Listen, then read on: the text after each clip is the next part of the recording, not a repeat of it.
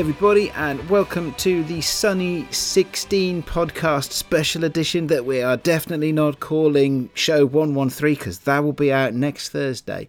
This is the interim show that Graham and I promised you on uh, Thursday when you got Show 1112 uh, because we have had so many listener emails, which is awesome, and especially seeing as a lot of them are around the Cheap Shots Challenge. Uh, we've had so many listener emails, uh, we thought we would dedicate a whole special extra show to them. And so today's show is brought to you by coffee because we're recording in the morning. So it's apologise for the sobriety, um, but it's also brought to you by all three of your favourite sunbeams because uh, Rach is with us as well because she couldn't make it for this week's show. Hey, Rach, how you doing?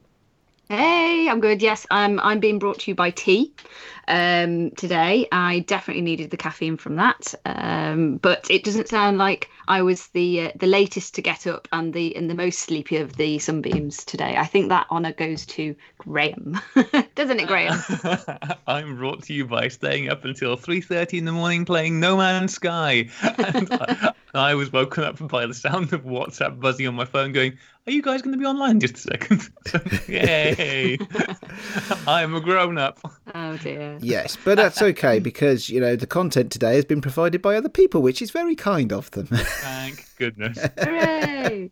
Well, we're looking forward to that, aren't we? Listening to uh, to what the listeners have written in with. Absolutely, and uh, yeah, so plenty of emails to go through. Uh, I'm afraid, folks, that I will have to leave you at the first break um, because I have uh, some day job stuff. Uh, that is getting in the way. So, so I will be here for the for, for the first session, and then I will leave you in uh, Rachel and Graham's uh, good, professional, and well prepared hands. shh, Rach, Rach. I'm spoiling the illusion, aren't I? Uh, well, you know, it's it's a Wizard of Oz thing. You don't really want to look behind the curtain because it'll just be disappointing. All you'll see there is a a, a fairly tousled Graham, and nobody nobody wants to see that. Nobody wants to see that. Okay, all right. I tell you what, we'll dive. Well, we'll just dive in then, shall we? And I think honour because he's prepared it all and collated it all. Um, honour of the first email should go to Graham. Yes, thank you very much, Aid. The first email is from Ralph Wyld. Ralph writes in Hi, Sunbeams. Please find my Cheap Shots Challenge entries attached.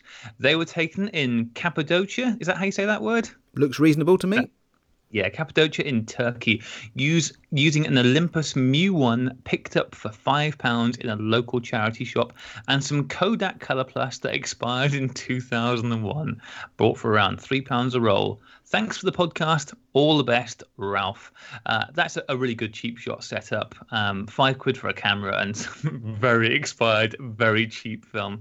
Perfect. And the Olympus Mu 1's a cracking little camera as well. I know the 2 gets all the love, but Mu is it, is it, is it, so this is I'm going to pick you up on the email here because it says Olympus Mu 1 or it might say Olympus Mu I picked up. The it might be a 1 or it might be an I. That's very good. We will never know. Uh, we will never know. Um, Maybe Ralph will tell us on his website because has he put the shot up on that as well? Do you know, or is it that he sent that in with it? Uh, I don't know. I haven't been to Ralph's website. Anyway, go and check out ralphwyld.co.uk, and that's um, Ralph R A L P H W Y L D.co.uk, and maybe you'll find information there. I haven't been organised enough to follow that link. There are lots of Olympus Muse, but um, We'll, it'll be a, a, surprise for all of us. it's a lovely little Olympus Mu, whatever it is. Yes. Okay. Cool. All right. Well, uh, how? No, the next one's from somebody called Graham. So it's obviously going to be. Uh, uh, yeah, never mind. I, I won't finish that thought. Rach, do you want to read you know, that? I wouldn't want to. I wouldn't want to to assign to other Grahams the values I assign to our own dear Graham. So he's worse than me. This one. okay, so this is actually one that we did read out on a previous week. Um, just so you know, Graham, we uh, we already read this one out from from other Graham, from Graham Young, um, because I I don't know if you remember, but because he talks about his concept of using the Pentic, and mm-hmm. I was unsure what the Pentic technique was because and you said, oh, it's like the triptych, isn't it? Technique. I do, uh, and and do you remember where we lost all those emails, Rach? No. When did we lose all the emails? From, from, the end of the show, you was like that's when we had five extra emails. Yeah, right, this okay. one of the ones that went. I'm afraid. Uh, yeah. Okay. Right. So, well, very sorry, Graham. Um. So. Apology um, accepted, Rach. not you. Other Graham. Graham Young, who wrote this email. He says, "Please find my fine entry into the Cheap Shots Challenge for landscape photography. I have again used my Canon Demi S for this round's entry. There is no working light meter in the camera, possibly a factor in its sub $30 price. So I used the Sunny 16 rule to expose these images. I shot these frames on a fresh ish Kodak Alaris Ultramax 400 and home developed them using the Unicolor C41 kit from the FPP. It says my concept was to use the Pentic technique of using multiple half frame images next to each other to create a larger or visually connected composition. Unfortunately, my camera has decided to only open the shutter on every second frame, and this was the only continuous set of frames on the whole on the full 48 frame roll to come out. I will now drop the mic and walk off the stage as I am clearly the winner. Thank you very much, Graham. That sounds great. Have you had a look at those, Graham? Have you had a chance to see them? No, I haven't. I'm I'm going to be going through all of these pictures either tonight or tomorrow, getting them all ready for the prejudging. Um, Graham is uh, one of the hosts of the Homemade Camera Project, a homemade camera podcast rather, uh, and I had a very enjoyable time yesterday listening to them both discussing their cameras that they'd bought. Um, it was it, it made me very happy trying to sort of admiring all the features of these amazing cameras, and I really look forward to seeing what they're doing with them. So good luck. to you Fantastic. Yeah. Age, you going to go for the next one? Yes, yes, I shall. This email is from Ra. Ra- I can't even get the first name right. Sorry. This is this email is from Ralph Hools, I think. Uh, from judging from his domain name, uh, he's from Germany. Hi, Ralph. He says, uh, "Hello, Sunbeams. My second camera after an Instamatic, i.e., the first real camera with more than two settings, was a hmm. was a Quick KB135 that I got for a photography class shoot at school in 1978 or so." Sadly, that camera is lost in time. Yes, along with the rest of 1978, I expect. um, sadly, that camera is lost in time. So I recently got myself a new one on eBay for five euros and postage. Ah, okay, five euros and postage. It's a good price for Cheap Shot Challenge. The Bero Quick is the export version of the Beirette VSN from VEB Kamerawerk Freital in East Germany. Very Oh, good, nice. How did, did that sound all right? Yeah, I, I hope. sorry, did. I hope I'm getting this roughly right, Ralph, on the pronunciation. Um, it is a lovely little thing of plastic and aluminium with a 45 millimeter f2.8 lens. The photos were taken at two different spots in the Ruhr Valley in Essen and Mulheim. I used Rollei Superpan 200 and processed it in Rodinal. Cheers, Ralph. Oh, Yep. Excellent. Very Well, good. Do you know Yeah. what? That is a good price, uh, a good vintage camera there, um, and uh, you know, good choice of film actually. Do you know? I, I also love I love a, a 45 mm lens. I have what's the, the there's a Yashica rangefinder, isn't there, that I used to have but broke. That Mm-hmm. had a, a GSN or something like that. No, uh, Electro Yeah. 35. The Electro 35. That I think had a 45 mm lens, and it, it really worked for me. Just just a little bit wider than a 50 that I use a lot. And just get a little bit extra in. It was really nice. Yeah, yeah, it is. It's, I, I slightly wide of normal is a, a really nice length for me as well because I, I don't do very well with either wide or, or longer lenses. Um, Ralph is at Kamera Karter, which is camera with a K and Carter with a K. So uh, on Instagram and Twitter. So find him there and you see a lot of his work. Some good stuff there. Uh, the next email is from Andreas Person. Uh, Andreas writes in Hello, Sunbeams. Here's my submission for the Cheap Shots Challenge. I hope you enjoy Light Leaks. These photos were taken during a hike in Norway with an Agfa Billy Record 6.3, a 1930s 6x9 folder camera I picked up for £13. Yay! I love folding cameras. The film I used was expired Lomography Color C400, uh, or 400 rather, which gave some interesting results. The strip of tape which seals the roll after exposing it became undone, and I accidentally let the roll sit and cook like that in the scorching sunlight for a couple of days. as confident as me. Maybe Andreas has a van as well. Yeah. yeah. As a result, some markings of the paper backing are burnt into the film, and all the colours have shifted into a purple red. I did, however, enjoy the effect this created, and I thought I'd submit them light leaks all. Thanks for the Yay. excellent show. Uh, these ones I did glance at, and the um, colour shift has really worked in his favour. It looks very cool, these pictures. I really like those. So look forward to those ones, listeners. You take the next one, Rach? The super shorty. Sure, Actually, you should take so- next, Rach. I should take the next two, did you say? Yeah. Okay. So the next one's from uh, Jacqueline uh, Louis, um, who says, um, shot on a Pentax Zoom 105R and Ilford XP2 in, thanks, um, in Kaohsiung, Shuing in Taiwan. That's it. There we go. That was the email from Jacqueline. Thank you very much, Oh. Jacqueline. Appreciate it. Is that uh, where Wayne's World was um, filmed in Kaohsiung? Good. I'm glad to uh, know that we have that little piece of popular culture information there. Thanks, Greg. um, on to Aaron Alfano, uh, who says, Hello, Sunbeams. I hope this email finds you well. I'm submitting my entries for the Cheap Shots Challenge. Shot with my Vivitar IC 101 on Fuji Superia Extra 400. Ah, great little film that.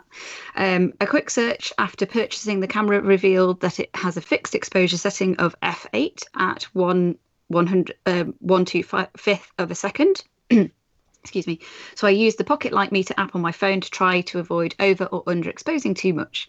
I had the film developed and scanned at Dwayne's Photo, who did a great job, given what I gave them to work with. I took both photos at the Celery Fields, a park about a mile from my house in Sarasota, Florida.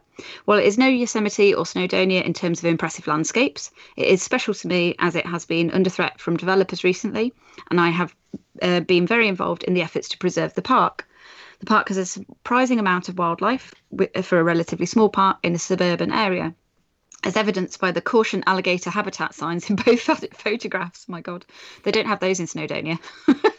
um, in fact, although it is difficult to tell due to the rather, shall we say, painterly way the IC 101's lens captures light, the object in the water at the centre of the frame actually is an alligator. Hope you enjoy the photos. Keep up the great work on the podcast. Best from Aaron Alfano. Goodness me. Cool. Will that be our first alligator, do you think? Uh, might be.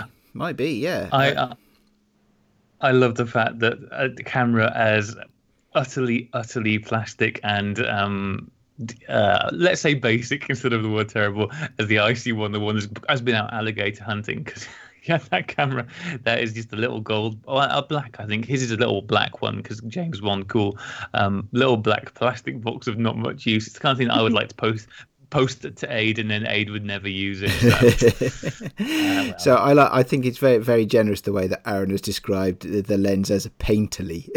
Painterly, yes. I really like that. So, so it might be a photograph, might be a watercolor.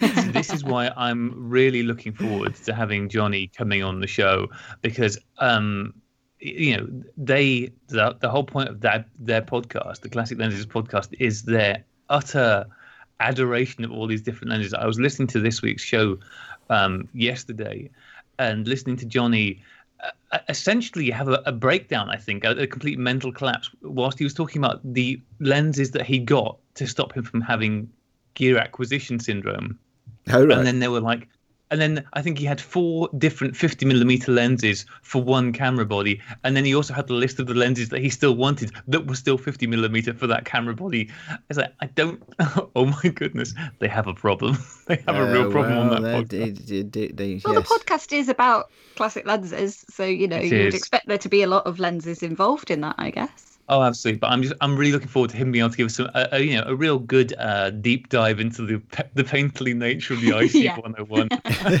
Excellent. It's going to be great. We should get him on a show with Hamish to talk about the, the, the 25 different 50 mil summicrons that Hamish has tested.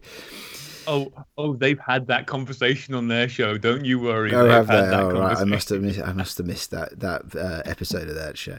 Okay, right. So the next email in our show notes seems to be a little bit anonymous, Graham, and it's my turn to read one out. So if I read it out, sh- uh, Yeah, you shall read it, shall I'll- you get I'll- the name? Yeah, sorry, sorry, boss, cut that bit off. Yeah. Okay, next email. Um, hello, Sunnies. Firstly, thanks for a great podcast. Enjoyed them all. Well, everyone I've listened to, that is. Whew, that was. I thought somebody had listened to all the shows then. Um, but thank you very much for the compliment. Uh, attached, you will find my first submission to the Cheap Shot Challenge. Oh, well, uh, welcome, uh, whoever you are, who will be less of a mystery in a minute. but thank you for. Uh, it's Steve Tester. So this one's from Steve Tester. Thank you very much, Steve. Sorry, I cut your name off the top. So yes, well, welcome to the Cheap Shots Challenge, Steve. Uh, good to have you on board. Um, it took me a little while to find a camera to fulfill the requirements. So you're right, right? Sorry. There's a battery exploding next to me. Hang on. Jesus. How Oh does this keep happening to you? I don't Hey. know. Hang on. Hang on. When did you last have a battery explode on you? I've never had a battery explode on me. The camera I found was an Agfa Isoli Junior, a simple camera for shooting ex- 16 exposures of 4x4 centimeters. It offers a meniscus lens with two hole apertures, 11 and 16, and a fixed 130th speed Everset shutter. It was an eBay purchase from Perth in Western Australia and in beautiful condition and accompanied with a cover that looks to have had very little use. The price was 20 Aussie dollars and the fill, another eBay purchase, was Fomapan 400 120 for $13 for a total of $33, which at today's exchange rate is 18 pounds. Made it. well done. Nailed it. Excellent, excellent, uh, excellent uh, economics there. um, I developed my own black and white rolls and I use Kodak D76 1 plus 1 for 13 minutes, 30 second inversion scanning using a Canon 5D3 and an FD 50mm macro lens tethered into Lightroom and treated as I would any other uh, image. Uh, that's interest. That's an interesting setup, isn't it? Because I don't think the Canon 5D would take an FD lens because that would be an EOS mount, won't it? So you must have a, Uh, uh, an yes. adapter on there as well. So good, good setup, Yeah. of good setup of vintage lens and modern camera. Like it. The first image, number one, is actually the very first image that was shot with this camera, and I liked it enough to include. The second image is one of the last of the roll. As I was getting more comfortable with this new camera, the images were improving as well. Keep up the good work. Thanks for the podcast and the challenge. I enjoyed it and will continue to participate. And that, as you say, was from Steve Tester. It was indeed, yeah. And because I had to find Steve's email, I I actually got two pictures in front of me, and um, yeah, two two very different pictures. The um, th- so the camera, the Agfa Isoli, is uh, a um sort of, I suppose you'd call it almost the point and shoot of their day. They had uh, a reasonable amount of control you could give on the on the front lens. You could usually adjust the aperture and the shutter, but they were basically a bit like point and shoots. Um, uh, but yeah, he's got some nice results out of these two. Um, quite quite soft around the edges. I think it's fairly safe to say the sharpness is definitely in the middle on that.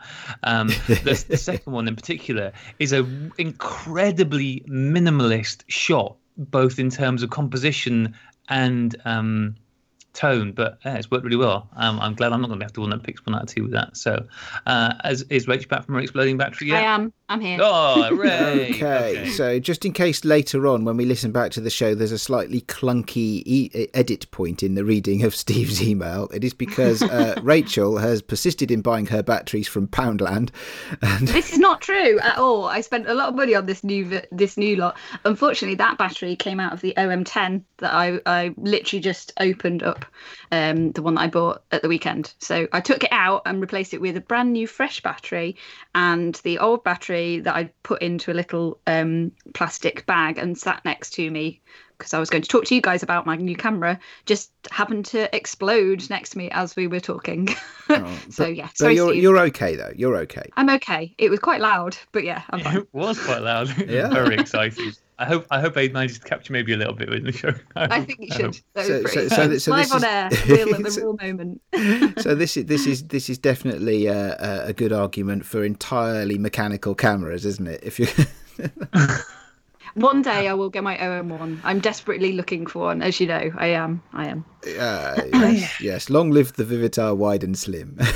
exactly, exactly. Um, anyway, so the next email is uh, an unusual one in this batch because it's not cheap shot related, but it's an interesting one. Uh, it's about an interesting project. Uh, this is from Renato Repetto, who writes in um, I am currently pl- directing a project operating in Australia and Japan which promotes film photography by placing a Nikon F2 and a roll of Tri-X in the hands of some of our best shooters. Since the project's launch in May 2017, a Nikon f2 35mm uh, SLR and 55mm lens have been making their way to some of the top photojournalists and up, and coming photographers, each with the task of shooting a single roll of Tri-X black and white film.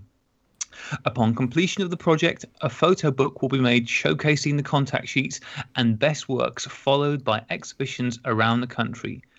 One year later, in May 2018, another Nikon F2 has embarked upon its journey around Japan, with Herbie Yamaguchi shooting the first roll of Tri-X for the project.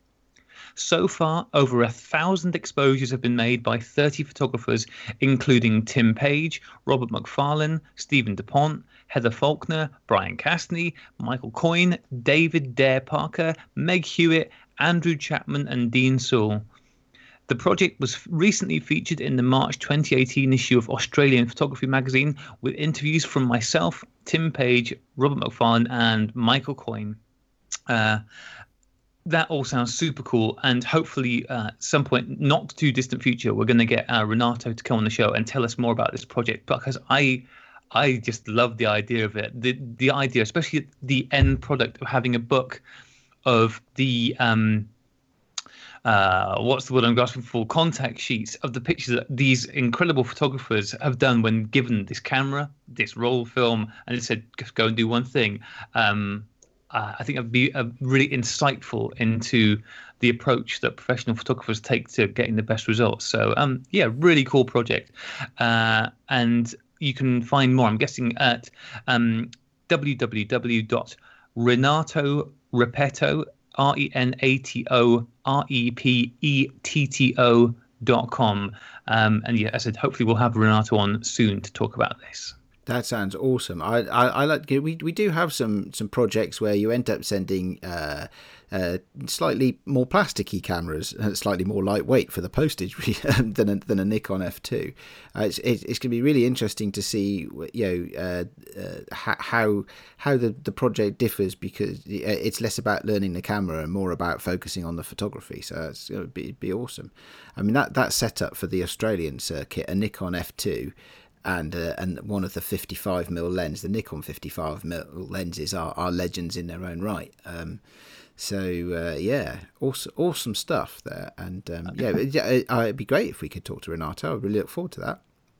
Well, what, what I love about this kind of project is that it essentially it, it gives you the most kind of very good quality, but also very straightforward gear. So it removes the gear aspect from it completely, and it's like, no, this is about what the photographer can do with it and all the different ways that can go with the same tool and i think that's really yeah. really interesting. Yeah there's nowhere to hide with a setup like that. I mean yeah if you think about it right you've got you've got a a, a normal lens give or take at 55 mil you've got a, a, a classic well proven camera that's built like a tank and you're putting Tri-X in it, and you, you, you know, it doesn't matter how you expose Tri-X, does it? I mean, it's it's it's such a, a, an amazing film for how it will pick up on exposures and things like that. So. Uh, yeah, it's all about the content at that point. That's a scary project, that isn't it? Imagine if you hmm. if your one role gave yeah, especially if you've got to uh, publish the contact sheets as well. That's a ball. That's a ballsy photographer that gets involved with that. anyway, on that note, um, uh, we're going to take uh, a quick break, um, and this might be goodbye from me. I am going to try and get back uh, to the show in, in, a little bit. So if I if I bulldoze my way into the back end of this show, um, I'm sure every, I'm, I'm sure everybody will be grateful. I'm going to try and get rid of uh, of my pesky day job little thing uh, that I have to do now, uh, and get back to you. But if I don't get back to you guys, um, enjoy the rest of the emails and um, yeah, well, it's been great to have every all these emails in. So, uh, which one of you wants to take over the very important role of, of shepherding us through the rest of the show? Graham, do you want to do that? I may have other battery that. issues, so we that's, shall That's true. That's true. Rachel might explode. It's it's like watching Spinal Tap, isn't it? But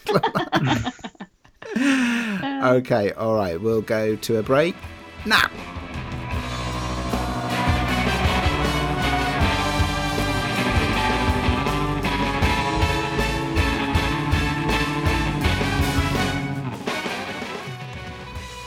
And Rach and I are back with more of your lovely emails. Uh, Rach, are you going to take this first one from Ian? Yep, lovely. So Ian Fleming's written in to say he really enjoyed the interview with Max from Intrepid.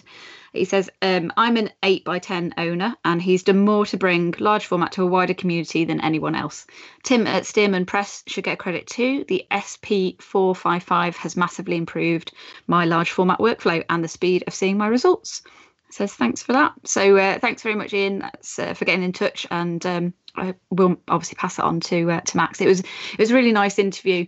Um, getting a chance to uh, to speak to him, wasn't it, Graham? That was very cool. I enjoyed that a lot. Yeah, yeah, it was. I mean, I, I always love having conversations with people who are making things um, because they just have, in, in terms of the sort of the, the, the camera side of things, just because the, the, the problems that they're having to solve and how they go about it, uh, it, it always makes for an interesting conversation. And, Mhm. and Max is just a very nice chap as well. Rach, have you had a look at the um, Stearman Press SP455?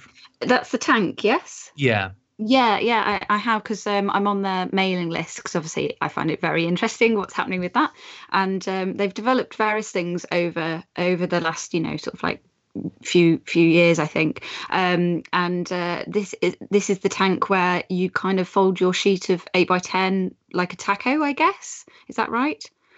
Uh, I think the well, the one that um, Or is he talking about five I- by four? I think Oh, yeah, yeah, because yeah. that's a new one coming out, isn't it? Because you mentioned about that. The fact right. that the, Sorry, I did. Yes, that's right. Yeah, because um, the idea is, I think that you're able to um, 3D print that, so it takes a long time to 3D print the actual tank itself. But um, the SP455, which should make sense, right?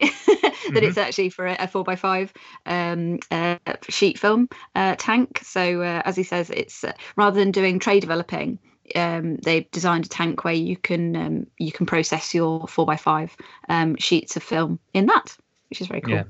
That's cool. That is cool. Yeah, there's, uh, and I know we talked about this with Max about the, the different ways of going about processing, but that was always the thing that put me off, or one of Mm-hmm. The things that put me off um, four by five to begin with. And like I said, I was lucky enough that I had this um, rotary tank uh, that works fine for it. Um, but uh, the Stearman, uh, well, but the Stearman does seem to be very, very well regarded. Um, Yeah. So yeah, We saw it at the photography show actually, and I was sorely tempted because uh, unfortunately I I don't quite have the, the budget for it. Not that it's particularly expensive, but you know, uh, on top of everything else, it becomes expensive, doesn't it? You know, when there's a lot of other things that you also want to buy. So I've only ever um, done it as tray developed, um, my my large format.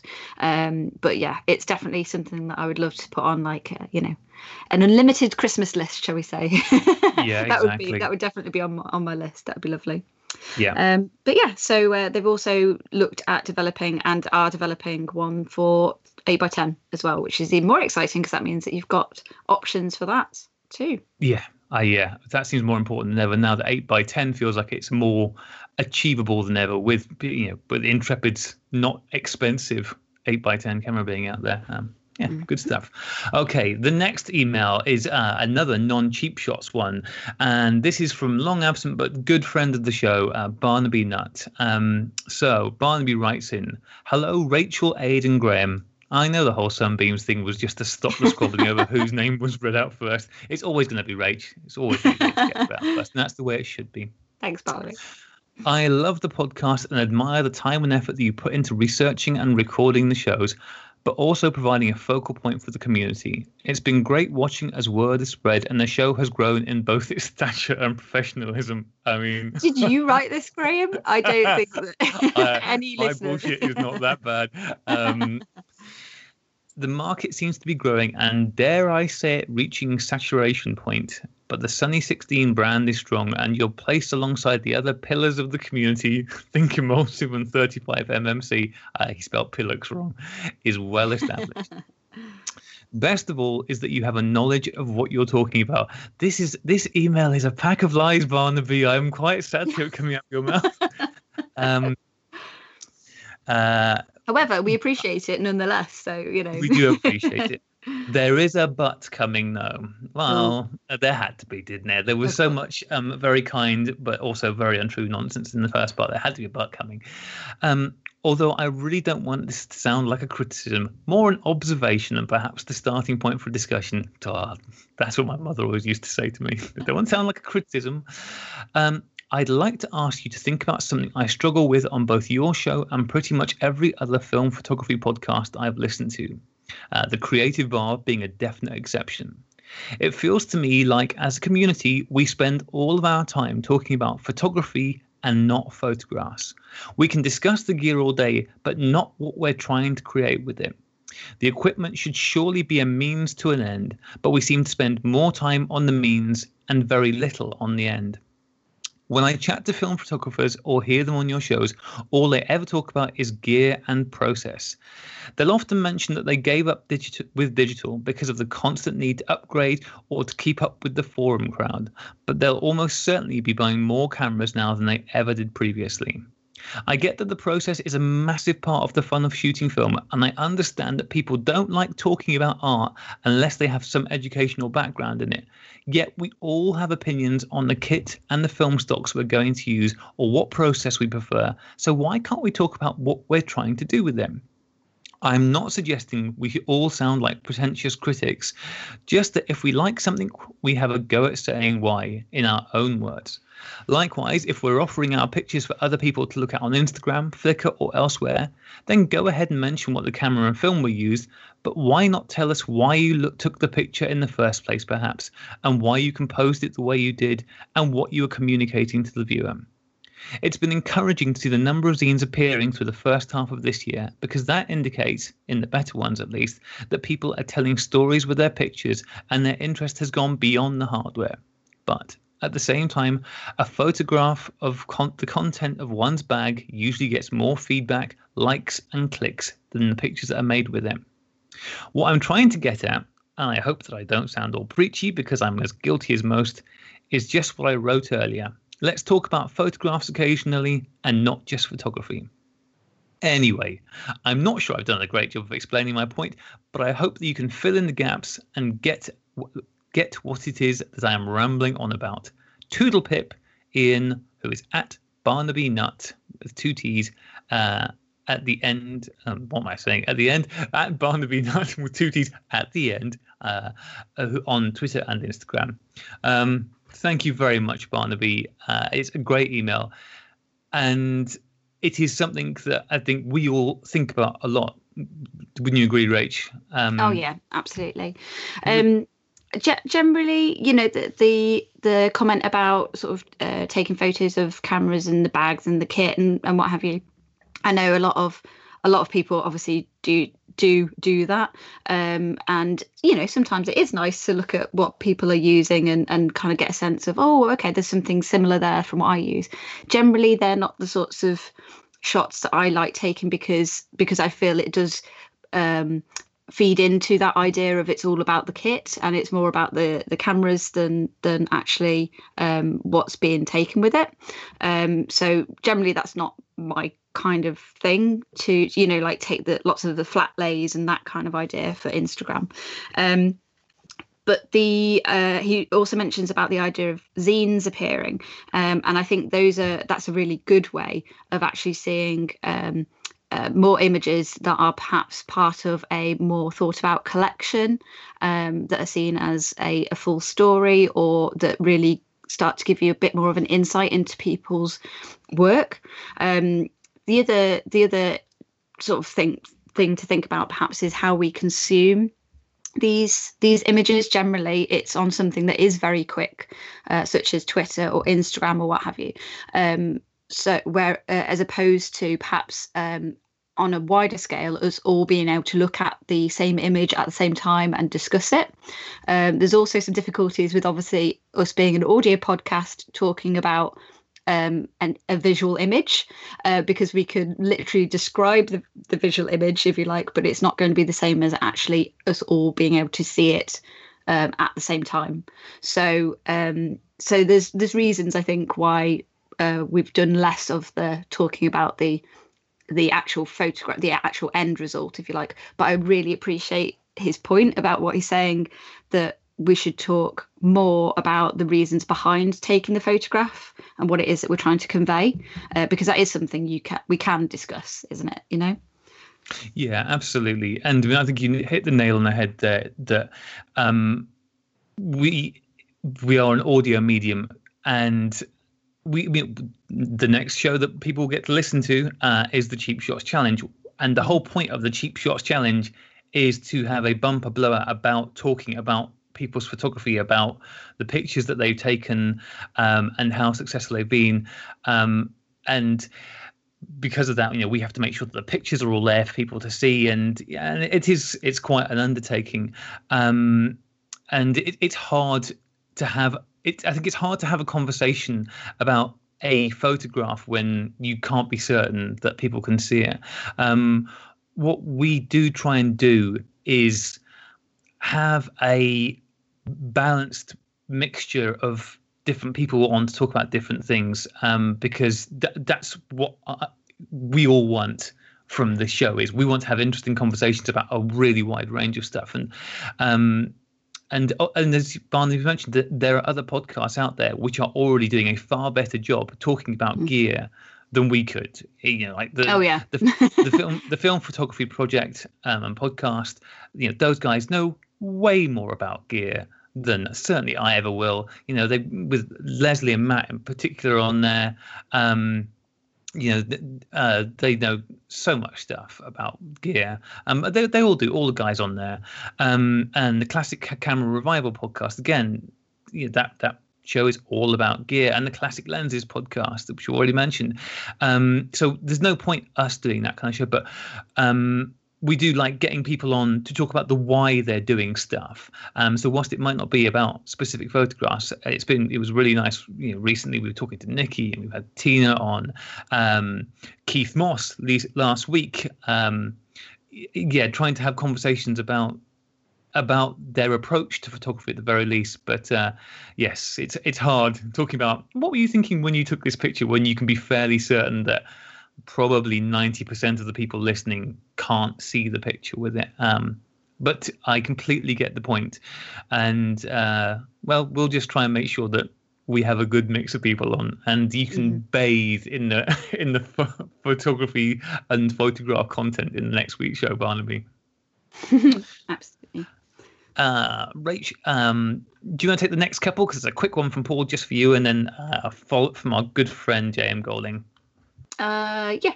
Um, right. So Paul Friday sent an email saying thank you for your very kind plug. Um, and one for Rachel. She mentioned that she had a B meter but no special sensitive paper for it. Didn't they use to take printing out paper? Hmm. Wouldn't the cyanotype paper do the same job? Cheers. Uh, mm, I'm not sure. I did think, oh, this might be similar to cyanotype paper, but when I looked, when I actually took the piece that was still left in the B meter that I had and looked at it, it didn't seem to be quite the same kind of kind of thing. So maybe that's just something I need to look a bit more into. Um, and perhaps if anybody else has a B meter that has had a bit more of a pack of um, the pa- the uh, the papers still left with it, that would be useful because obviously I didn't really want to go cutting up the one piece that was left in it. um, so uh, so yeah, maybe somebody else has come across one that still had like a, a spare refill pack or something, uh, and we could do a bit more investigating. We shall see. Um, the other email is from JM Golding who gets in touch and says, Hi, Sunbeams. Here are my entries for the Landscapes Cheap Shots Challenge made with my Holga uh, 120S on ultrafine extreme 400 film. Um, uh, my, uh, on my first attempt for this round of the challenge, I started getting fat rolls from this camera for the first time. Uh, I believe this is something that Holga does have happen quite often. I don't have a Holga. Obviously, this would be Aid who who shoots with his Holga. Um, but I know that obviously JM Golding has used this camera a lot, hasn't she? Because she's entered in previous challenges and things. So it's a shame to hear that it started doing delivering fat rolls, unfortunately. She said the camera came to me without the foam thingies that hold the film in place. So I cut a couple of these little pieces of foam and glued them in. Amazingly, it worked. Yay! At least in the sense that the film came out tightly rolled after exposure. So there you go. All you need is a little piece of foam. Done. um, but she said there were still huge light leaks. I was able to fix this pretty much by taping the seams. So as a result of the challenge, the camera is in the best shape it's been in since I've had it, at least for the moment. Okay. Um, she says about unexpected presence. I'm assuming this is a title of one of the shots that yep. she'd attached. Okay. Uh, whilst uh, I was driving on a narrow, winding road along the ridge top to the start of my photo walk, I saw the sunlight filtering through the trees and was very happy to be able to find a safe, a safe place to pull off and park so that I could make this exposure. This light didn't last very long. By the time I'd advanced the film and taken out my phone to get a snapshot, it was only slightly visible. About the thought of you never far. For this one, I used a red 25A filter, which I've long thought of as a poor man's, a poor person's infrared. It doesn't always look like this though. Um, she says, Thank you for a delightful, thought provoking, and informative podcast that I look forward to each week and wishing you good light. Thank you very much, JM Golding. And um, you can check out a website which is jmgolding.com as well. Yeah, and and thank you very much, JM, for instantly giving Barnaby exactly what he wanted. Some talk about what you were looking. So that's very. Um, and uh, did you yeah. curate those emails into that order, Graham? I'm very uh, yeah, impressed. absolutely. The professionalism that Barnaby was talking about, um, and uh, shining so through. I ha- yeah, I have to I, I, did see JM's pictures, and once again, they're, they're pretty stunning. she, she, gets really quite amazing results out of that Holga. I think uh, JM is in with another strong shout for this round. lovely pictures. Oh god, I wish I could get pictures like that of my Holga, um, but I'm not very good. Do you um, have a Holga? Sorry, Graham, I didn't realise you had one as well. I do because Aid uh, bought three of them at one point. Um, You're right, he, went... he, did. He was worried that they were going to disappear, so he bought three, didn't he? Yeah. It's he's changed a lot since then. He doesn't seem so concerned about the uh, disappearance of plastic cameras. Bless him. Um, Okay, the next one is from Hilary Clark. Uh, Hello, Sunbeams. Two things from me in this email. First of all, I've attached the roundup email from Roll Film Week, which shows how well it all went and gives some ideas for future plans and dates. Uh, you can guess that I have not read that email because I am disorganized. Anyway, on to the important thing. Uh, not that Roll Film Week isn't important. Sorry, Hilary. Um, second, I attach my cheap shots challenge photo. There's only one at the moment, not because of any complacence on my part, but because there's only only one that's actually submittable. With a bit of luck, there might be another before the deadline, but to be honest, I doubt it. I know you like a good story with the photo, so here goes. It's taken with the Voigtlander Vito B I got on eBay for about £9. The early, early photos had a line running right across the negative, so I took the plunge and cleaned the inside of the back, and it seems to have fixed the problem. Can I have a proficiency badge now for my first attempted camera repair? Yes, Absolutely. you can. That's as so long good. as you promise to sew it onto your. What do you, you sew them onto? Your jumper or your You could put it on your sash or? or, you, or you, well, you could put it on your camera bag, can't you? Often. There you go. We ought to make. I put mine on an eye patch, but you know that's Yeah, not usually the case. Mike, we need proficiency badge patches. Uh, to be honest, by the time I've said this, Mike's probably already done this. He's so far ahead of us on everything. yeah. Um, you'll see that it's a picture of a wheat field, so you can't get more landscape than that. I think it's wheat, as it looks a bit like the pictures on the Weetabix packet. it was taken on holiday in Cornwall when we stayed on a farm and went for an evening walk around the fields. There may have been gin involved before we set off, and all the best walks start with gin which led to us somehow getting overconfident of our navigating skills and getting trapped in a field of cows. Massive, fierce cows. They had horns. Mm, uh, yep. So they were Highland cattle, or maybe they were bulls. That's that's scary. Yeah. Well, mean, I they think- wouldn't I have more than were- one bull in Yeah. a field, would they? Prob- probably Highland cattle. And I Yeah. think the fact that they had horns is what's giving them the massive and fierce name. Poor cows. And being townies, no kidding, we're not used to wild animals like these. So no pictures of cows. Far too scared to point a camera at them. Um, but this is if our there's a whole herd of them, you know, if there's a whole herd of cows coming at you, you're going to want to move pretty quick. You know, you- they're quite big. Yeah. They are quite big, although they were probably just stood there disinterestedly looking at Hillary, I would imagine. But this is our slight, admittedly slightly wonky escape run through the field. Love the show, Hillary. Um, I just want to actually throw in here because it fits in with this. Um, anybody who has listened to the last few episodes will probably have realised that uh, uh, neither you nor I have listened to Eric's um, journal before it goes in that week. no, I, I we don't have chance. Yeah. Um, and so I only listened to Eric's last submission uh, you know, after the effect. Um, and boy, what what a great end to that uh, little pho- photo journal diary thing, whatever we want to call it. Um, if you didn't listen right to the end of the last show, really do because. Um, yeah, Eric got himself in a spot of bother on his adventures, and uh, it was quite a trip. Uh, and it was a really good end to um, Eric's journey. And uh, I was really pleased that we were able to have Eric do that. I'm very proud to have him on there because it was great. And the end definitely was. I'm just glad we still have Eric because it sounds as though he nearly killed himself. Oh my goodness. Uh, yeah. Um, they have been they have been really good. Like listening to his his diary as he's been going. I've really enjoyed. I've really enjoyed that. It's been lovely. Yeah, yeah, it's been great. Um, he he is. I, I, Eric ought to do something else. We, we'll, we'll have to get Eric on more often. But I know he's talked in the past about doing his own podcast of some sort, and um, I think he'll do. But in the meantime, he has his own blog and stuff like that. So do check out uh, Eric's stuff, which is as always at Conspiracy uh, of Cartographers. I think there's full stops in between each one of those.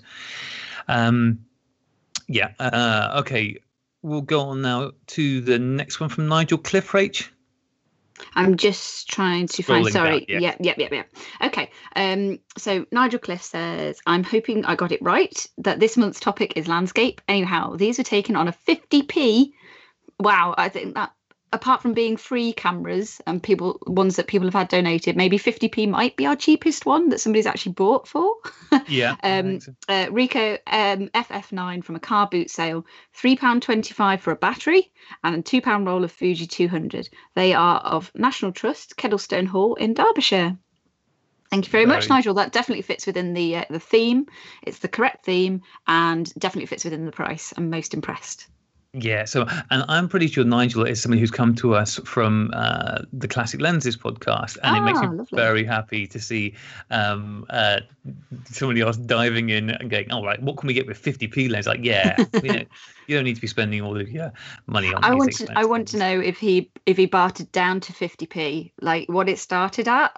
If you're at a car boot sale, presumably it started a little bit higher, and you were like, mm, "Well, I've got 50p left." In five P's. there you go. Speaking very much from experience here on you, right? Was it that obvious? yeah, it was. It was. Okay. Um, the next one is from Stephen Milheim, MD.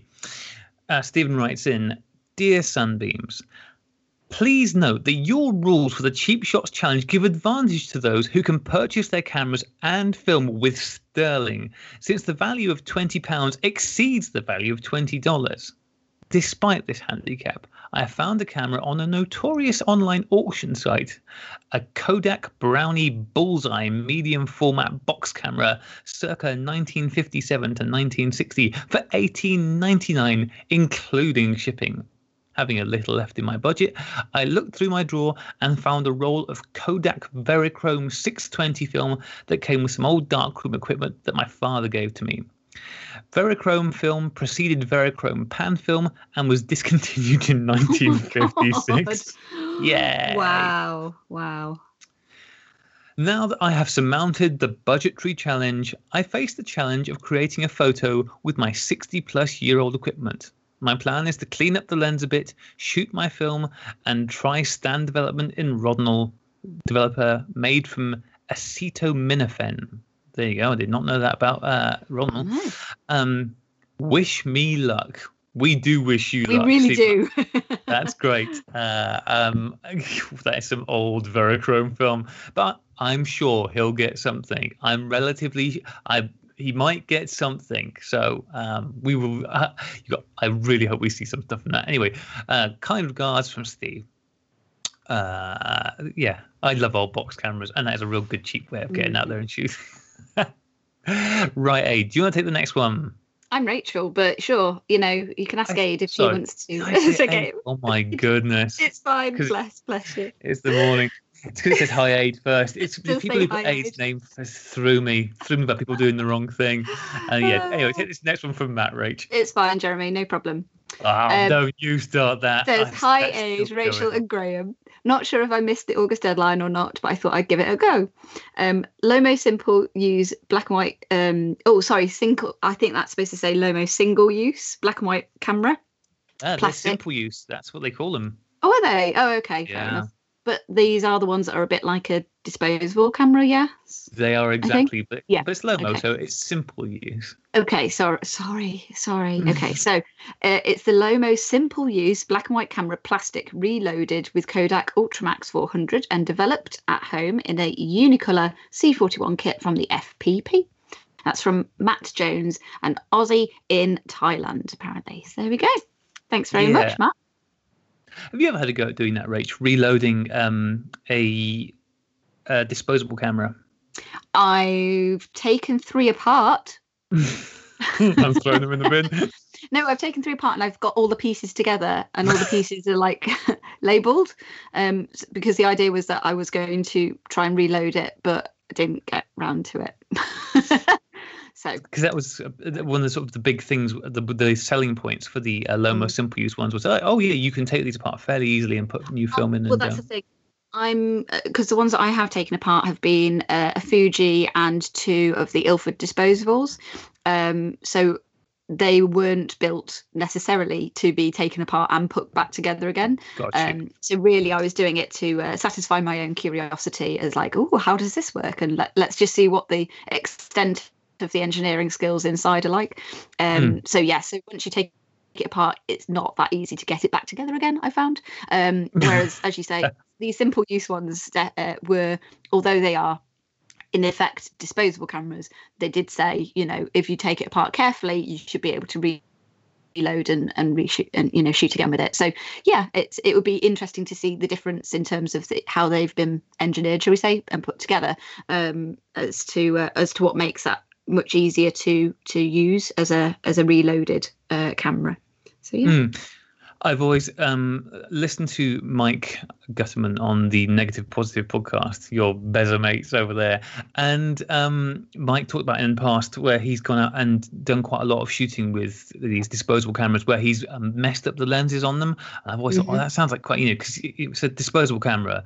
I'll, I'll take a knife to that lens and put some scratches in or, you know, see what see what comes out the other end. That always seems like quite a fun thing to do, which I probably wouldn't do even with a not very good plastic camera um, because it just feels like no, you might want that to actually take something better at some point. Yeah. Uh, yeah. So yeah, cool. Um, the next one is from our good friend Jeremy North, which means I've already had to go through and slightly edit this email because it wouldn't be Jeremy otherwise. Uh, Jeremy writes in, it's great and hooray! There wasn't one for Rachel, so let's go with Rage-tastic, um, which isn't a word, but uh, now. that- well, that's three cr- good, three cracking good podcasts in a row. Back to the good old days. Uh, we, we will leave the implied rest of that out there. Um, it was really good to hear all about the process of Team Intrepid. I love the genius idea of dual purposing the camera into an enlarger. Gas, gas, gas. It made me laugh when you were talking about Lisa, who you heard on the C41 podcast. The best is that I listened to that interview a couple of days earlier. Ha! They are better than you, as their podcast comes out on Mondays. I thought she was a great. Uh, uh, yeah, I thought she was great, and as I listened, I thought she'd be the perfect guest for your podcast. Anyway, I was going to write to you to suggest you get her on, uh, and then you said you'd listen too. Her real name, because yeah, uh, we got it wrong, or rather Max got it wrong because he said Lisa, and it's not. It's uh, is Lena Bessanova, and she was suitably feisty. As such, she'd be a great interviewee. I love that she tells how she sees it, and none of that touchy-feely, needy BS, Graham. Get on the case. Um, yes, uh, and I say, I'm I found um, Lena on Instagram and I'm now following what she does on there, and uh, I really, as I mentioned on the show uh, with Max, um, it was really interesting hearing her on C41, and um, I do love what she's doing, um, and maybe at some point in the future, uh, well, it would be lovely to talk to her. But as she has just done a really good, had a good conversation with the guys at Studio C41. Um, I don't think we're going to be doing that anytime soon because they they've done a great job there. But uh, yeah, I would love to talk to her because her work is fantastic, and she just seems like a very entertaining person to talk to. Um, so uh, yeah, you ought to check out her work as well, Rach. Um, oh, I really have. good. Don't worry. Yeah. yeah, Oh, yeah. cool. Yeah, and and, and awesome blue, awesome blue hair as well. I just course. love. All all the best blue. of us have always ha- have had blue hair at some point or other. So you know. Uh, I'm feeling. I feel bad now. that I Have haven't you also- not? oh, no. that's a shame. Oh, Next well. week. If I could We'll, we'll check back in and see how your bleaching and, and blue hair dyeing goes next week. I've been you- every colour apart from green. I never went green, unfortunately. Uh, well, there's time Maybe yet, you should Ray. do that. Yeah, exactly. There's still time. My hair's enough of a disaster as it is without me dyeing it a different colour to draw attention to what a disaster it is. Um, do you want to take the next one, Rach? Uh, yes, so uh, this is from John Michael uh, Mendiza. Uh, it says, Dear Sunbeams, this is a bit long, so feel free to chop it up. Did you chop it up, Graham? No, it's not like that. Okay. We've had far longer. Okay. It says, Attached, you'll find my entries for the Landscape Cheap Shots Challenge. These pictures were taken around f4 and 150th of a second on good old Agfa Vista 200. This is my first time taking part, and I had a lot of fun in the process. These were taken at sunset while my wife and I were walking near a lake here in Germany. As to the camera, I had to pick between two because when shopping, I was able to grab this pair for 10 euros off the internet. One is the EXA 1A, uh, which is an East German SLR produced in the mid 60s to late 70s. They call it the poor man's uh, poor man's Praktica. Wow. yeah, Can we just get um, that concept into our head? I've got two little Prakticas sitting on the shelf. They're a great little camera, actually. You know, for intro, you know, first first time Mm. shooting. Put a bit Oh, of no, HP5 in that, and they're great, good to go. Um, It says it has the charming distinction of being a 35 millimeter camera with a waist level finder. So I almost chose it just for that. That sounds very cool, actually. I'd love that. I like a, a waist level finder. Um, oh, but in the end, I went for the Beltica. Is that one you've come across? no, no, I haven't. Uh, it says this camera was also produced in Dresden and was released in 1951. It is a 35mm folding camera. Ah, so you would like that, I'm sure. hmm Um, so it's great for sticking it in a pocket and looks a lot like a smaller version of the uh, a Zeiss Icon. It has a viewfinder on the top to look through, but this only gives you a vague idea of composition and is no help with the focus. Graham said, Oh God, what have you advised now? Graham said I should pick the worst of the two cameras, so I went with the Beltica. There we go. So it is your fault. All the best and looking forward to the next challenge. John Michael Mendiza. Graham pronounced it perfectly last time. Oh, well, I've probably messed it up then. Sorry, Oh, John. I, I, John I think you've nailed it, Rach. I think you've nailed it. Um, yeah, always go, always go with the uh, the clunkiest one because it always always makes for the most fun and uh, trouble um, shooting. I'm feeling really proud actually that uh, this week there's been two instances of. Of other people, other groups of individuals, um, doing uh, dumb things because of uh, dumb things that I've said. Um, one you you pointed out to me, uh, was, um, as mentioned before, uh, I occasionally have conversations on Instagram and wherever you with the chaps at the Classic Lenses podcast, and that's mostly me yelling at them for, for doing doing what they do because I'm I'm a pain in the neck, and um, I may have called them um, rabid acquisition monkeys in a recent Mm. communication, um, and one of their listeners has made this brilliant T-shirt. With a fantastic picture of a some sort of monkey, a very angry-looking monkey with a camera, and the phrase "rabid acquisition monkeys" on, and that is now a teacher t-shirt that's in existence. Feeling very good about that. And uh, the other Uh, thing listeners was can see a photo of it on our Facebook page, so it's been posted on there uh, with the comment, "Graham, look what you've started." It's really good. It's really good. and the thing is, they are rabid acquisition. If you listen to that show, which I do every week, they are constant. It, it's it is a sickness. I mean, I I love gear and lenses and stuff are great, but my goodness, there's there's something going on there. Um, the other thing is, of course, as I mentioned earlier, the homemade camera project, uh, getting into scammers. Um, they they seem to have got one scammer which is an older one which has a white like a thumb winder which i think is more likely they might be able to get something out of that but um graham has also picked up an olympia and and that thing is he, and he's he's being really positive about it and i'm like yeah, what are you even looking at it looks a lot like a proper slr i'm like it doesn't it looks like a oh god All right, yeah. let's not go, carry on with that. Come on, we've got more emails to get through. Let's, we uh, have yes Aid will be upset if I don't keep you in check. He will. Okay, this next one is from Baxter Harrell. Hey guys, love the show. I was listening to one of the newer episodes, maybe 108, 109, and I heard someone asking about building a cheapish darkroom in a small space. Well, six months ago, I did just that and want to help pass along some of the knowledge. A friend donated her father's old enlarger to me. I bought a safelight on eBay for $15. For my trays, I'm using those plastic stackable drawers that you can buy at Walmart. Uh, they were $10 a pop and I bought the ones that were about 12 inch by 15 inch and 2 inches deep with three shelves per unit. I bought two so I can have a rinse tray in each step, in between each step for six drawers trays total. Since my final wash step is a little different than usual, I feel like the in between rinses help out. Maybe not, and I'm wasting time. These stackable trays cut down on so much space it's incredible.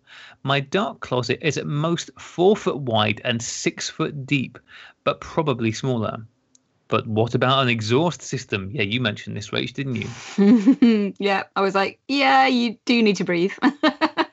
yeah. Well, what I do is I only have the door shut when I absolutely need to, like when turning out the light to make the print, handling paper, or developing. The rest of the time, I keep the door open and have a fan blowing to help circulate the air. I know it's not the best option, but it's working so far without getting that awful fixer headache. Since I don't have a sink in the closet, what I'll do is keep a two foot by two foot tub of water in the hall next to the door, and I hold my prints in that until I have about five or six pieces of paper in there. Then I'll go to the bathroom and rinse and hang to dry in the shower. I should also mention that I'm only using RC paper, which helps that helps the way with rinsing. I know fiber it would not be good to hold them in the water for that long, and there are a few other issues that would come with my setup. Last, I should mention that since the light seals on the door aren't light tight and I need to keep the door open for airflow, I am only able to work at night. Obviously, this isn't a permanent setup, but it's working just fine for now. Hopefully, at some point, I can convince my girlfriend to let me take over our shared studio space, but I don't see that happening, so this will have to do. Like I mentioned earlier, I love the show and look forward to hearing it each week. I hope this can help convince anyone who is hesitant to try and set up a darkroom to just go for it. It's not that hard or expensive. Uh, P.S. This is from at general underscore TSO from Instagram, and we spoke about a week ago on there. Um, that's really good advice. I love the tip of the stackable trays. Mm-hmm. That's a really good space saving uh, uh, uh, tip. Absolutely, and um, it's they are so, the sort of thing that I've been looking for because, as you know, I have a, a small dark room um, at home, uh, Graham as well. But but space is limited, and uh, and especially for you know in the space, uh, I think he was saying it's like six foot by four foot uh, that he's using, that Baxter's using. Um, you know when I use the the toilet space in Rosie um, as my as my little um, min, uh, sort of like portable dark room, if you like, that's that's oh, that's even smaller than that and it's got like a little fold out sink. So having the stackable trays is a fantastic way of utilizing utilizing the space um, in the most economical way. Um, and uh, yeah uh, that kind of thing's always useful to have. Uh, so uh, yeah brilliant. Thanks for the tip. I'm sure it'll help some of our listeners.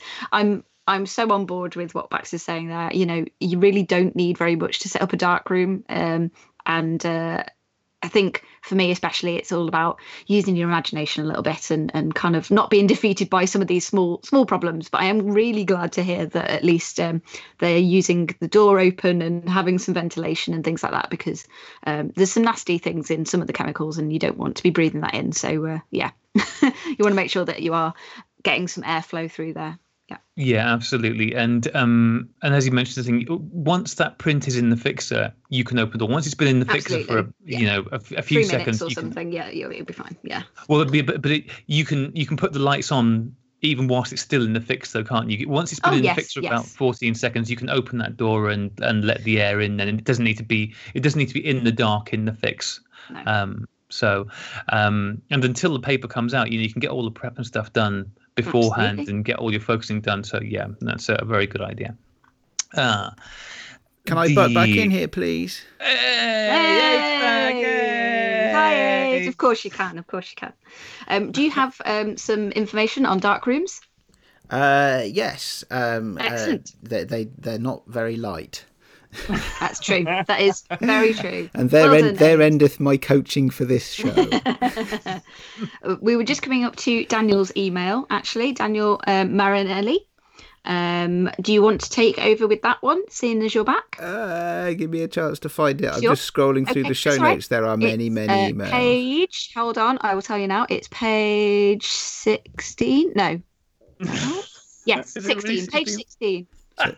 Page 16. Okay. And it's from Daniel Daniel Marinelli. Daniel Marinelli. Go on then. All right. I Half shall. frame camera club. The half frame camera club. Well, that, that sounds uh, like a good club to be involved with. Um, uh, as I'm especially seeing as I'm expecting uh, two rolls or cartridges of even smaller 110 film to come back for my cheap shots challenge entries. But there we go. Um, right, Daniel writes, greetings sunbeams. I have an entry for the Cheap Shots Challenge. My story is nowhere near as interesting as some of the ones I heard last week, but here it is anyway. Well, I wouldn't say that, Daniel. We can, um, I'm sure we can spice it up a little bit. I would have, I would have loved to use a half-frame camera for the entry, but good luck finding one of those to meet the price requirement. Uh, are they really expensive then? Um, but fate brought me a lovely-looking Ricoh AF40 for just six US dollars that's pretty cheap. And when I mm. saw it, I knew it would be a camera I could use for Cheap Shots Challenge. I have wanted to enter for so long, but here in California, finding a working camera that cheap is like finding a Leica for $100. Basically, it just doesn't happen. Um, yeah. Anyways, uh, that's like that where I live as well, actually, Daniel. I know that Rachel and Graham are always posting stuff on social media about stuff they find in, in charity shops and what have you, but around my way, that sort of stuff just doesn't happen, sadly. Ah, it's much less. It's much less these days, to be honest. But you know, in a way, I guess that's showing that people are becoming more aware of, you know, there being cameras out there, um, and maybe wanting to use them. Or Yeah, well, hey, the more people shooting film, the more likely we're going to up our listener numbers. So I'm all up for that. exactly, exactly. Uh, anyway, Daniel Daniel goes on to say, uh, anyway, I loaded the camera up with some Fuji Superia 400. Oh, great film, as that is the cheapest, most readily available film stock in my neck of the woods. Uh, well, is it going to be available for much longer? And I It's find funny it. eh, we both said exactly the same thing about the film. Sorry, because Oh, uh, right. so one of our other you, uh, our other listeners wrote in and said Fuji Superia 400, and I also went, "Oh yes, great I film." Miss the Superia. I Yeah. do. I miss it. So Uh, I'm glad to hear that he's been using it. That's good. Yes, uh, and I find it to be among the best of the consumer grade net color negative films. So no argument there. Um, I set the ISO to 100. Oh, okay, for a bit of overexposure and perhaps some more dramatic colors, and went to work. Uh, total price, including development and scan, 19 US dollars. That's pretty good. So he Nailed shoots it. he's two shots, two shots, two stops uh, of overexposure on the Fuji. I wonder what that would do. I look forward to seeing those. Um, sadly, when I got the film back, I found it had some major light leaks on every single frame. Oh no! no. You don't want to do that. Shots challenge. Yeah. don't want to do that if you're also choosing to overexpose by two stops. Um, but in the spirit of the competition, I decided to press on. That's that. That is absolutely in the spirit. Um, I'm looking forward to seeing Graham's photos this time. Um, Oh, We'll come back to that. We'll come back. We get we, we- we've got a whole show we can talk about that, Graham. So it's uh, yeah. but but but you will get you you will get the perseverance award for this round, I think, uh, out of the three of us.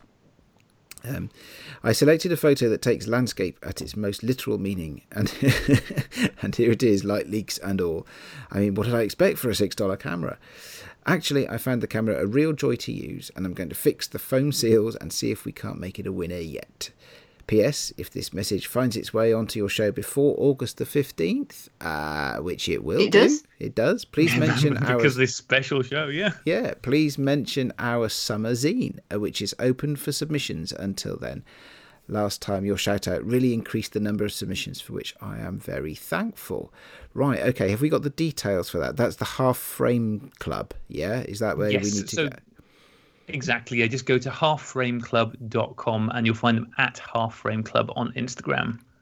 Yes, so And so open until the 15th of August. Excellent. That's cool. okay, so yes, so, so is this uh, actually? Do we even know what day this show is going to go out? We're recording Friday morning. It'll be out by fr- it'll be out by Saturday, I expect. So there'll be a good Yeah. four or five days uh, from when you from when we publish this show, uh, where the entries for Daniel Zine are still open. So uh, go have a look. And I have to say, uh, just very quickly, um, underexposing by a couple of stops really makes those colours pop in that Superia 400. Um, really does. I mean, it might help the fact that also they have all the sun in California. Um, but uh, yeah, and also some epic light leaks, some real big light leaks. Yes, uh, yes. nice big bars. Mm. So, uh, so, so, tell me, you guys, did you happen to have uh, any quick breaks in the show whilst I was off on my work stuff? Nope. We're, no, we're nearly done now. Co- yeah, we're nearly done now. You want to you want to go? You want to plow on through? Huh? Okay, I all think, right. I think we've only got another three emails. Three left to go, I think. Well, all right. Oh. If, if you've still got the energy, let's do it. Excellent. We, yeah, absolutely. You can always shove one in somewhere too if you want.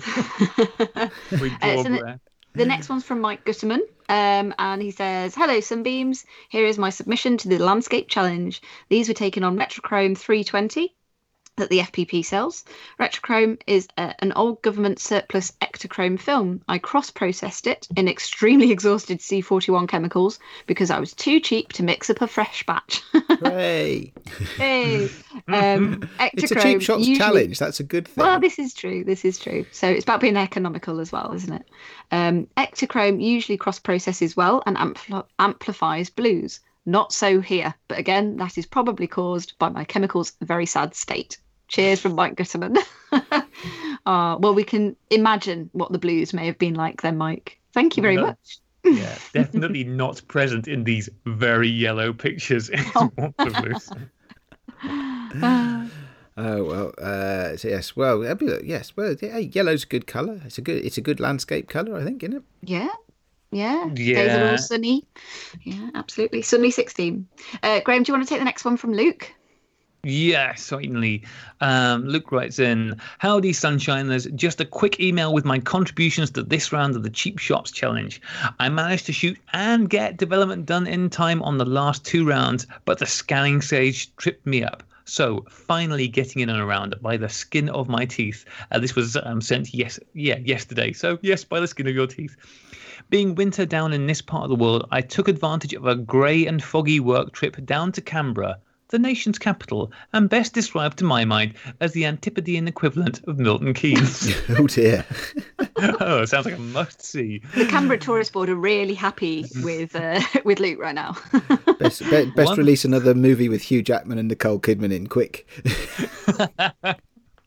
One photo is looking across Lake George, or the rather dry lake bed where Lake George should be, and the other is more of an urban landscape of a vacant social housing estate on the edge of the city. You're really selling Canberra. Shot on my super cheap, super stylish plastic lamp of Ricoh KR10 with 24 to 70 millimeter kit lens on the last roll of Kodak C41 black and white film expired 2005 that came with the camera from the seller. Look forward to hearing Graham's outrage when the host entries are judged in this round of the challenge. Happy cheap shotting, everyone. Luke. Uh, yes, thank you very much, Luke. And I have absolutely no doubt that that is how that will play out. Um, because, yeah, the, the judges, oh, we've just got bad judges, continually bad judges. yeah, we al- always chosen by you though, which is the funniest thing about it. I'm, a- I'm, a, I'm a bad judge of judges, clearly. Clearly, clearly, clearly you are. Yes. Okay. It's well, our last one then. our last yeah. one. Our last one. I feel. I feel like uh, I've um I, I've let let everybody down. Actually, I did the first few, and I've come back to do the last one.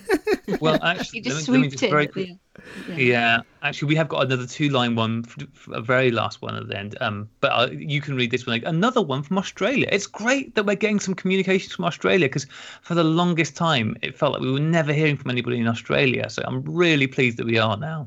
Good day, everyone. Yeah, I was going to say. Yeah, I was going to say this. This. Yeah, the the, gi- the giveaway is, is is is the classic start, isn't it? G'day, sunbeams. Um, this is from Theo, uh, who says, G'day, Sunbeams. Uh, my name is Theo Panagopoulos from Sydney, Australia, where the Sunny 16 rule really does apply. Ah, good man, yes. It's gone, yeah, having had weeks and weeks of sunshine, it's distinctly overcast here at my house today. So, um, uh, yes. Pissing down here. Is it? It has been raining here as well, so maybe the jet stream has moved back into the right position. Who knows? Anyway, that's not going to impact on Theo and his weather. He says, uh, I have been a long term listener, well, thank you very much, and look forward to and enjoy your podcast every week, even though I sometimes listen a few weeks late due to limited time. well, they are long shows. I also publish the photothinking.com website where I review and post some how how to articles on mainly analog photography. I just finished listening to episode 111, well, that's pretty up to date, where the ever bright Rachel mentioned she, she got a few cameras, including the Nikon Lite Touch 120 Zoom Champagne Compact and, the, and the Franka Solida. By a stroke of coincidence, on the same day as listening, I happened to publish my latest review, which happens to be the Nikon Lite Touch 140 zoom. Uh, oh, that, that's 20 better than yours, right? all right, all right. also with the gold finishing touches. Oh, splendid. I, I love that whole champagne gold kind of colour. It's brilliant. It's so lovely. Um, I actually wrote this review because when I had bought the camera, it was primarily with no real thought other than this might be a bit of fun, rather than the more serious cameras, which require a bit more thought thought and the and the outlandishly garish looks it has. the results were actually surprisingly good. So Ooh. much so that I think some of the Zoom compacts are a real steal at the moment, as everyone concentrates on the Olympus Mu and T whatevers from Yashica and Contax. And it's a good point. Those Zooms are mm-hmm. still reasonably affordable, aren't they? Mm-hmm. Mm-hmm. For everyday use and for someone that may want to maybe introduce their kids to film photography, they're just great. I do worry about Rachel's wonky counter though, mm. as this mm. probably spells out trouble in the form of the electronics. Yeah.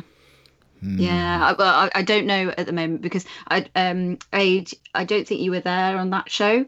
Um, I was talking about obviously having having got this uh, Nikon Lite Touch, um, and for some reason it seemed to um, give me two shots, or the counter went up two shots for every time I took a photo. So it was frame one, frame three, frame five, etc. And then occasionally it would be like 20, 21, 24. 20. I was like, oh, okay. so I'm not entirely sure whether it was randomly doing t- shooting two frames at a time or whether it was just that the counter is doing whatever its its counter was doing. Uh, right. So we will we will see. I haven't yet processed. I haven't actually finished that role yet, but um, I will get that processed um, soon. Hopefully, I'm near the end. I'm near the end. Okay, all right. Well, this is uh, we'll catch up we then. So back to back to the end of Theo's email. Uh, even more of a coincidence. I also obtained a Franka folding no camera this week.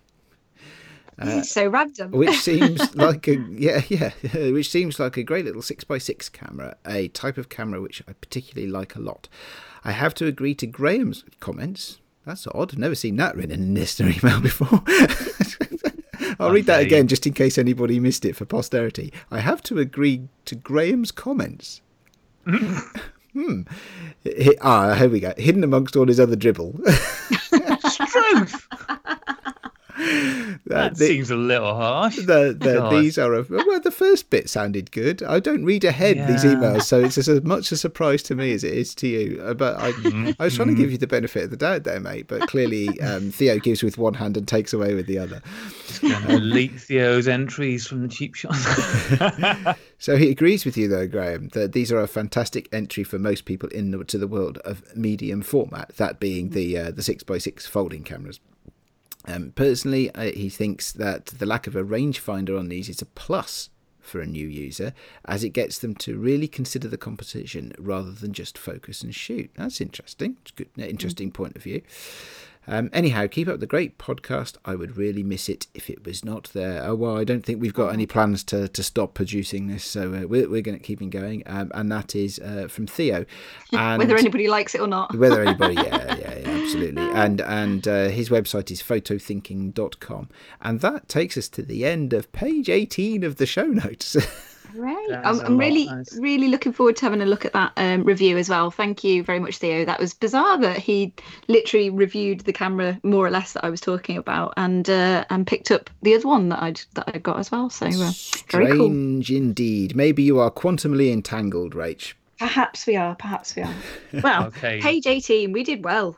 Goodness. We did. And I'm going to finish up um, because literally, whilst we have been recording, because even though this was going to be just a quick email show, there were so many, so so so many. Yes, this is Um, the so show well that done. you said, Graham. Oh, it'll only take us half an hour. We'll do an extra show this week. It'll only take half an hour. Don't worry, don't Yeah. worry. And my clock at the moment says one hour twenty-two. But there you go. I know, I know. And, and listeners, if you have listened all the way through, and, and I hope you have, and I hope you've enjoyed hearing from everybody who's taken part, um, thank you. Um, but uh, um, the last one is very, very quick, and it's from Martin Scarland.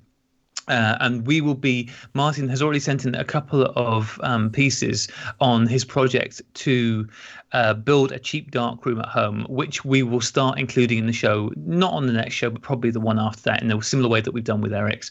Um, Martin writes in Hi, Sunnies. This is my landscape effort.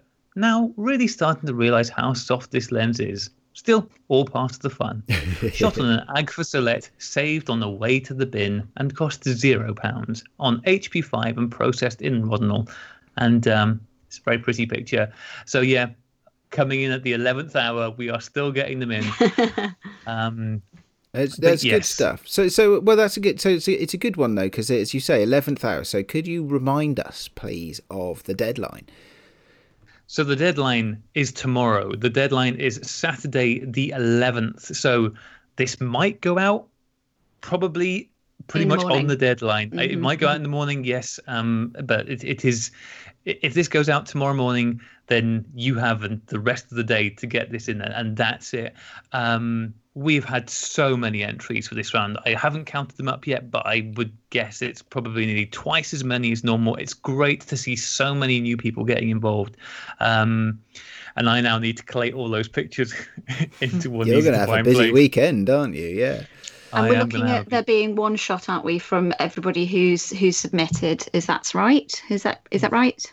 Yes. So the plan Mm-hmm. is that we will put all these pictures together and then um, get Johnny to go through them uh, before we record and pick his his choice from everybody's submission to web. I mean, some people have only submitted one image anyway, but everybody who's submitted to will get Johnny to pick his favourite, uh, so that we've got fewer pictures to talk about, but everybody gets a picture included.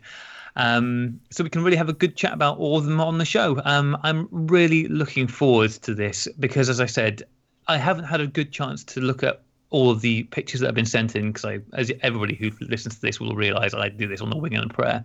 Um, but all of the ones that I have taken two seconds to look at have been brilliant, um, and uh, more than any other of the categories we've done so far, really highlight that you can get incredible pictures from uh, cameras, which some people would would just toss in the bin. So it's I'm really looking forward to it, and I'm really looking forward to seeing because Johnny's I think Johnny's got some interesting takes on what he likes and doesn't like in landscape. So this should be very interesting. I, I, I, I- it's great. Uh, I mean, what, what, what could be better than, than having to choose a favourite from so many intra- uh, entries? So, um, uh, yeah, I, I, uh, I don't envy Johnny his job, um, especially seeing as after you've invited him on the show, he is going to incur your wrath by awarding either me or Rachel the win. I know, I know. Have you actually got some pictures, Rach? I have. I um because um obviously unfortunately I was unable to do the show this week because I'd gone to the lakes for a couple of days. Um so I the idea was that that would probably be the best place for me to actually take some images um, Nice. of landscapes. So I did. I went away to the lakes, and um, I did actually manage to shoot a roll. Now I, I did have I should probably explain. I did have some issues. Now my my actual cheap shots challenge camera that I've used previously that you've you've seen, Graham, Mhm. um, is died. It's died of death. Oh don't dear. know. Do do. Yeah, Another yeah. one bites the dust. Yeah, I know. That's two yeah. cheap shots cameras down so far. So Did, my- it, did it my- my- spontaneously explode? Do you know it didn't? Surprisingly enough, it was one of my cameras that hasn't spontaneously com- exploded. Um, so, but yeah, it it basically would not do anything. It would not perform in any any way at all. So, um, unsurprisingly, I happen to have four other cameras with me. One of which was my Franka that um, obviously Theo was just talking about, which I bought for eight pounds. So I've used that, and that is now my new cheap shots challenge camera. So Awesome. my eight pound uh, Franka camera. I've not I've not put anything else through it, so I don't know if the bellows are still in one piece. So I may still not have any images by the time I get to process it. But I did shoot a roll of um, FP4. Um, I put that through it, so uh, so that brings me in under the under the limit anyway. So yeah, I thought I'll just have to go with that instead and see how things go. So um, it gave me a chance to see whether the camera's working at all, and I might have scored myself a winning shot for the for this round. So we will see. Anyway, I'm processing that as we speak, pretty much because I am sitting literally in the dark room right now, recording this show. Um, so it's right here next to me. There we go. Cool. Okay. Wow. So, listeners, next time you hear from us, it is going to be the judging of this round of the Cheap Shots Challenge, and we all know how fun that can be. It's going to be great. Uh, thanks to all the listeners for writing in as well and telling, giving us a bit of backstory to their images as well. It's really important, and uh, it's lovely to hear about all the trials and tribulations you all go through as well. Yes, Makes me feel better. Absolutely. Well, yeah, yeah, no, it's great to have so many people involved, and thanks, yes, uh, and I'll add my thanks to that as well for all the emails coming in. Okay, that is the end of the show. Uh, as always, actually, even more so than usual because it's been so much driven by listener emails. Uh, it has been an honour and a privilege to talk to you all. Uh, we will be back not next week. We'll be back in just a few days with Cheap Shot Challenge. Goodbye. Goodbye. Bye.